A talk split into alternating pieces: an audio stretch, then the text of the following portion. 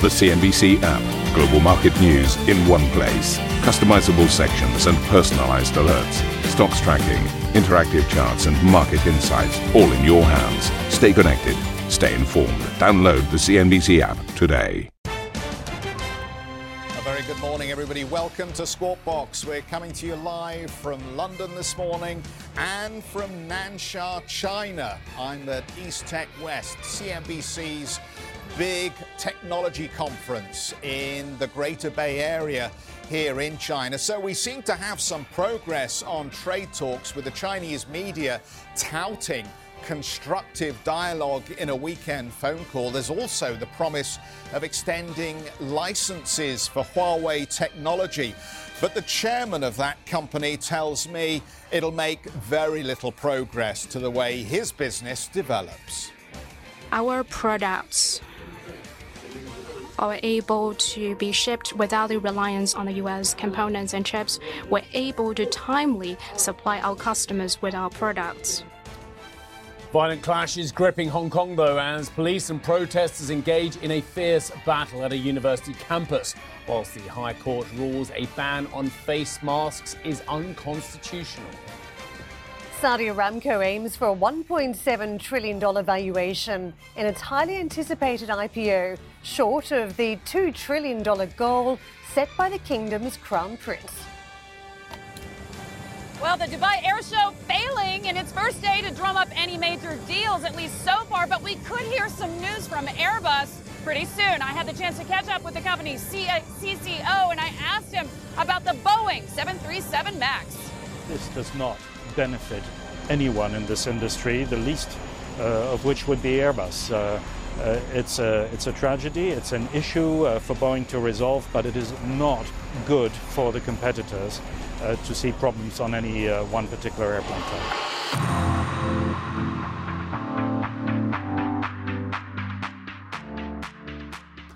Well, so big show for you today from, of course, the Middle East and indeed in China. Well, we'll be back in a few moments' time. Ahead of that, Chinese and US officials held, quote, constructive discussions about each other's concerns around a potential phase one. We should say comprehensive phase one, don't we? That's what we keep getting sold on this one. Trade deal this weekend.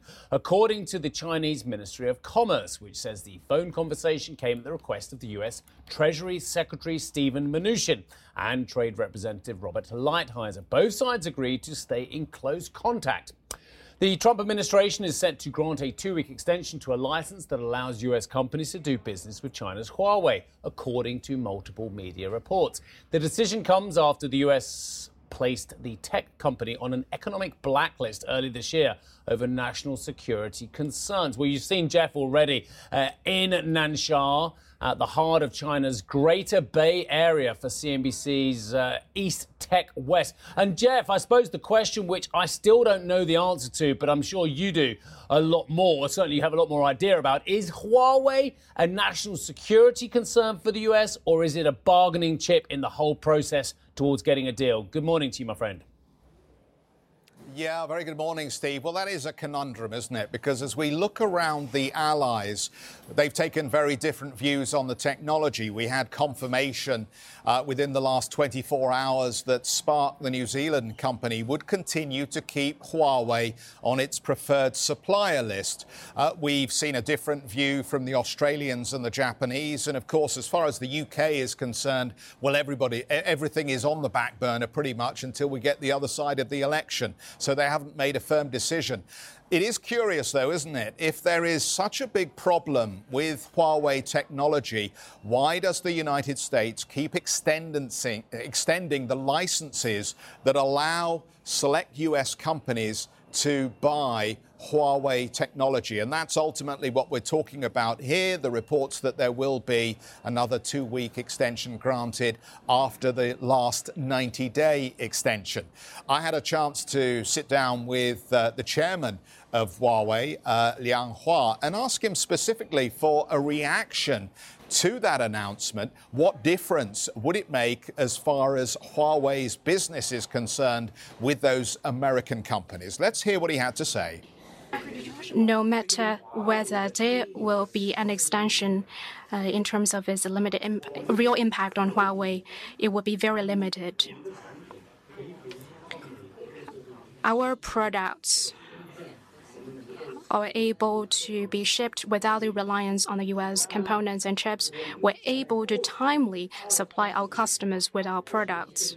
In the past 20, 30 years, we have established sound partnerships with the U.S. suppliers. Huawei has grown with the support of the U.S. suppliers. If the U.S. would allow U.S. suppliers to provide for us, we would continue to cooperate with them with an open approach. We'll continue to buy and then uh, put them in our products. If otherwise, if the U.S. will not allow them to supply, we still have the ability to make sure that our mainstream products, including the 5G base stations, access networks, core networks, to be continued to be supplied for our customers. We'll be able to continue with the manufacturing and supplies. So the temporary general license and the entity list would pose a bigger damage to the U.S. suppliers than to us. We really hope that the U.S. government should consider the interests of U.S. suppliers. When we are developing and growing, to some extent, we don't have to rely on the U.S. suppliers to design our future-oriented products. Whether there will be an extension or not, its real impact on Huawei's business is quite limited. We will continue to operate our business with our product design and also marketing activities. We'll continue to deliver services to customers. And thank you, uh, the customer, for their support and confidence. Chairman, whether you have had any direct contact with the Commerce Department or any other U.S. body that has informed you of the decision that is going to be taken with regard to the extension of licenses, it would seem extraordinary to me that they haven't discussed this directly with you.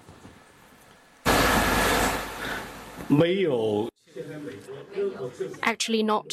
Uh, Huawei has not received any communication from any U.S. Uh, entities, and we don't have channel to talk to them either. Why do you think they're not talking to you directly? Shouldn't you be having a direct conversation with these important administrative arms of the U.S. government?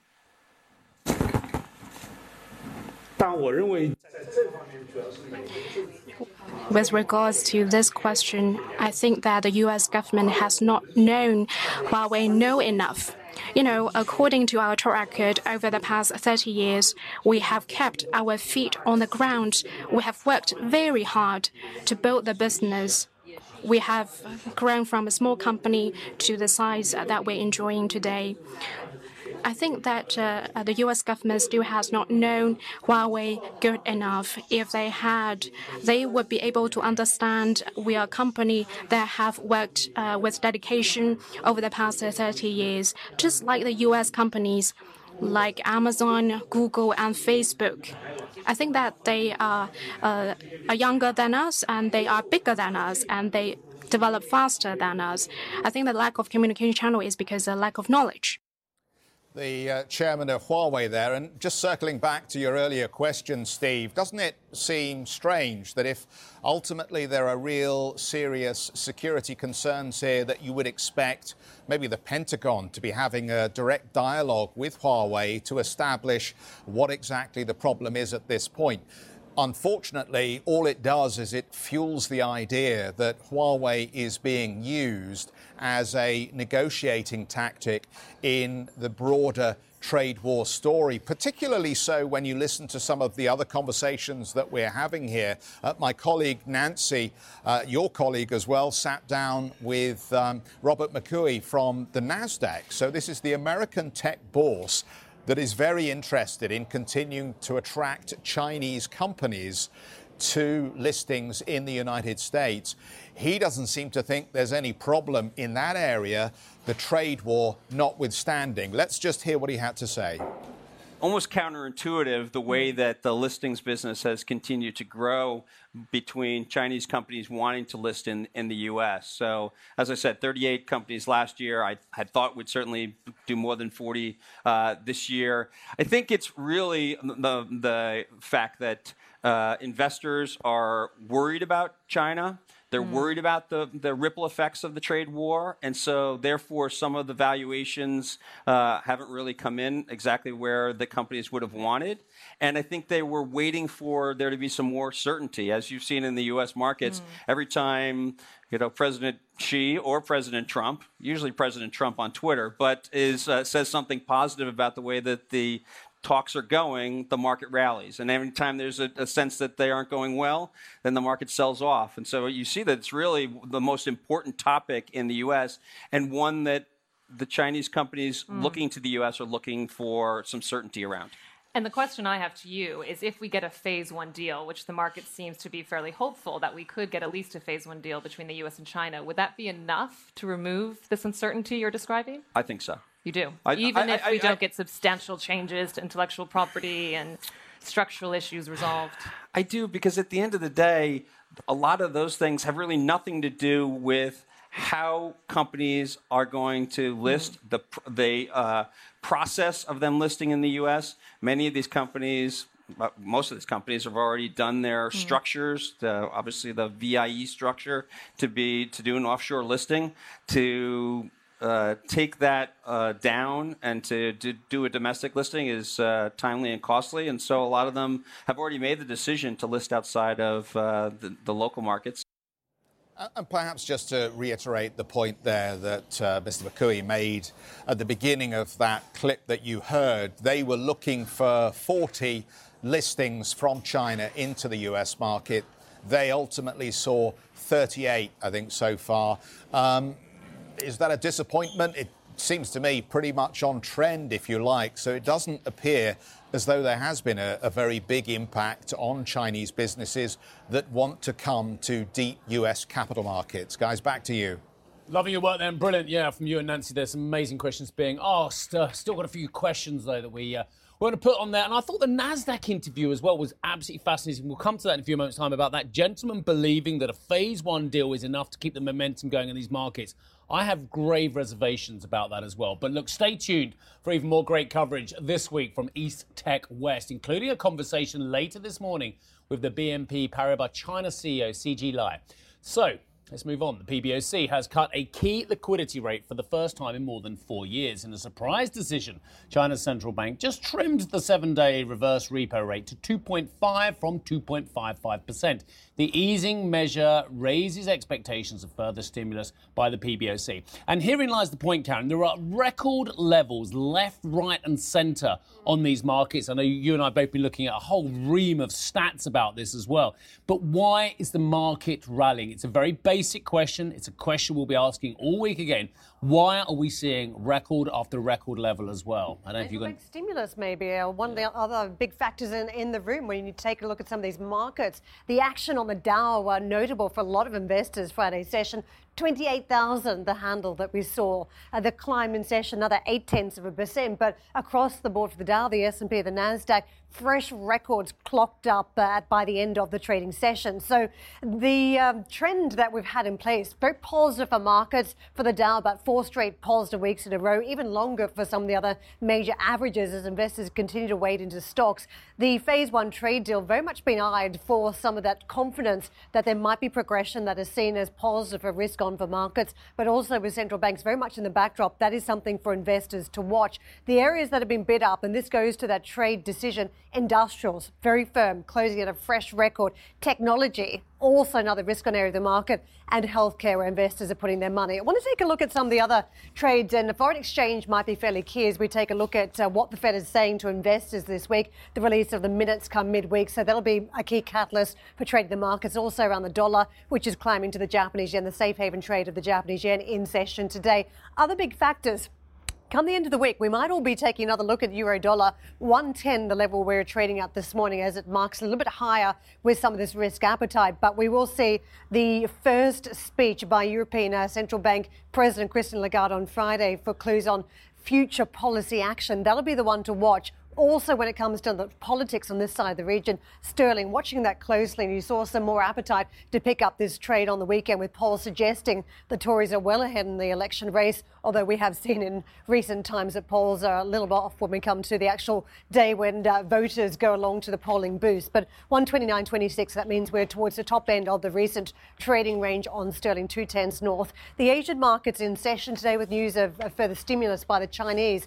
It's been enough to lift the Shanghai Composite by half of a percent, and across the board for the Shenzhen to the Hong Kong market, nine tenths in the green. Stronger day of trade for the Japanese stock market. The opening calls here in Europe, uh, this is how we negative, uh, slightly weaker as you can see for the Xetra DAX by 10 points or so. Not much on the boards considering we had such a strong run on Wall Street and across on those Asian markets today, the exception Italy. So we'll take a look closer to this session and see whether we start to firm up a, li- a little bit more for those European markets. Yeah, and one for the viewers on the diary this week. I mean, there's a lot going on later in the week. FOMC minutes Wednesday. FOMC minutes oh. Wednesday. If that gentleman from NASDAQ thinks we're all about the trade deal, I'm just going to deviate from that slightly as I think we're also about whether there's any more juice left in the rate cutting scenario as well. But they're not separate, are they? And what we've seen in the language from the FOMC has really been around the impact of the trade war uncertainty. So if you do get phase one, what impact does that have on the Fed and the decision making come 2020? Incredibly valid point. Why would you need both? One is a stimulus, or right. t'other is a stimulus.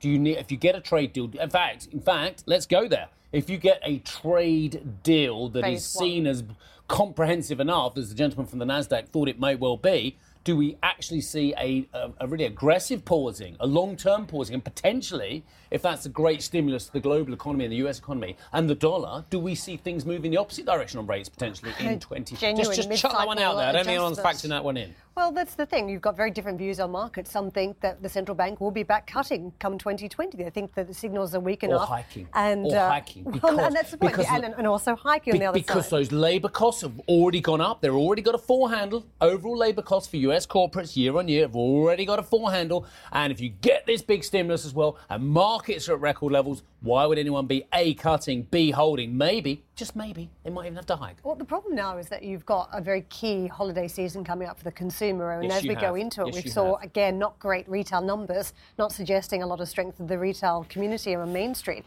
So if we get another wobble for the next couple of months, what does the central bank do, even if it does get Main confirmation on Main trade? Street. Some of these companies, we, you, you're the one who should be saying Amazon, not Main Street. If people aren't buying on Main Street, they are still buying elsewhere. We know that. No one stopped buying stuff. It's just a question of the margin on that for companies. between US retail and what you're seeing here in the UK. Really? You're not seeing as much discounting take place at this point. Sure, there's a couple of big promotional holidays, and we'll be about to, you know, really hit uh, the um, the season come the end of the, the, next week or two when we've got Black Friday, Cyber Monday. Yeah, I don't know. I, am not sure I'm there. I'm seeing 20%. Little if you're if you're on the list for M&S or you're on the list for that's the here. shirt makers around the corner. That's 20% left. I know that's small, but they used to, in back in the good old. Do you remember the Harrods sale, ladies and gentlemen? You're, you're the audience who would remember the Harrods sale. This was this was way after Christmas. Now Yes. the chance of major retailers holding off to the new year, holding off to Boxing Day, holding off to even the week before. Forget it. Black Friday's ruined all that. Yep, that's here. But in the States, I didn't see as much discounting recently. I think here, even on new stock, you're offered discounts. So you get an email saying, oh, here, have 10, 15% off new stock that has arrived. It's not happening as much in the States. But I, have to say that the, the point I would perhaps come in at this point is I, I, have I've always said the same thing. I, I can sell uh, a, a million Louis Vuitton handbags tomorrow at ten pounds, at twenty pounds, at five hundred pounds, or whatever it is, a thousand pounds. I can sell any number of, of uh, Ford F-150s or whatever tomorrow. We're looking at US auto sales. I can sell any number of sedans. It's the margin on those products. So the overall sales figures mean absolutely zip to me. It's the margin that these companies are making on that, and something that just tying back into another story that you, I, and Geoff and others have talked about a long time: the profitless era, the profits recession potentially, losing um, margin but gaining sales. It's always been the, the, the pair that has to work for me. Yeah, you can sell stacks of anything at the wrong price. I think the market's hearing you, and that's been the growth story that many have been questioning around technology. But I just want to give another shout out to the Dow 28,000 points. Have we gone up too quickly? And as we start uh, genuinely start talking about a Santa Claus rally, whether it's going to materialize this year, you've got to ask whether everything's already been delivered to markets uh, and what Santa we've seen Claus has been rally. front loaded. Santa Claus rally. Are you joking? We've just had six weeks up on It's the S&P. coming? First time since 2017. We've had four weeks up on the Dow as well. Uh, for the first time ever, we're above 28,000 on Do the Dow. agree with? You've got coming. record levels on industrials, record levels on technology, record levels on healthcare. We've gone mad. Do you know what tech's up this year? You probably do. You saw the same stuff I did.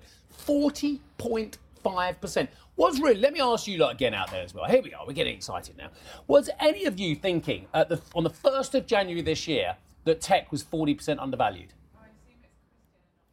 Even if you guys love this stuff, even if you're momentum traders, 40% higher now compared to the 1st of January? FOMO, fear of missing out. Tina, there's no other alternative. one, of the, one of those acronyms seems to work at this I point. I can think of another acronym as well, but I won't. It's a family show. New technology is transforming the way businesses and banks do business. Now, CNBC is hosting a panel on the Bank of Future Technology. Right now, we'll have much more coming up from East Tech West, and we will bring you the highlights throughout the morning. And coming up, protesters and police clashing in one of the worst days of violence in Hong Kong. Details when we return. Plus, If you just can't get enough of Squawk Box, be sure to tune in for our very own podcast. You can head to cnbc.com, Apple Podcasts, Spotify, or wherever you get your podcast to have a listen and download today's episode. Bradley,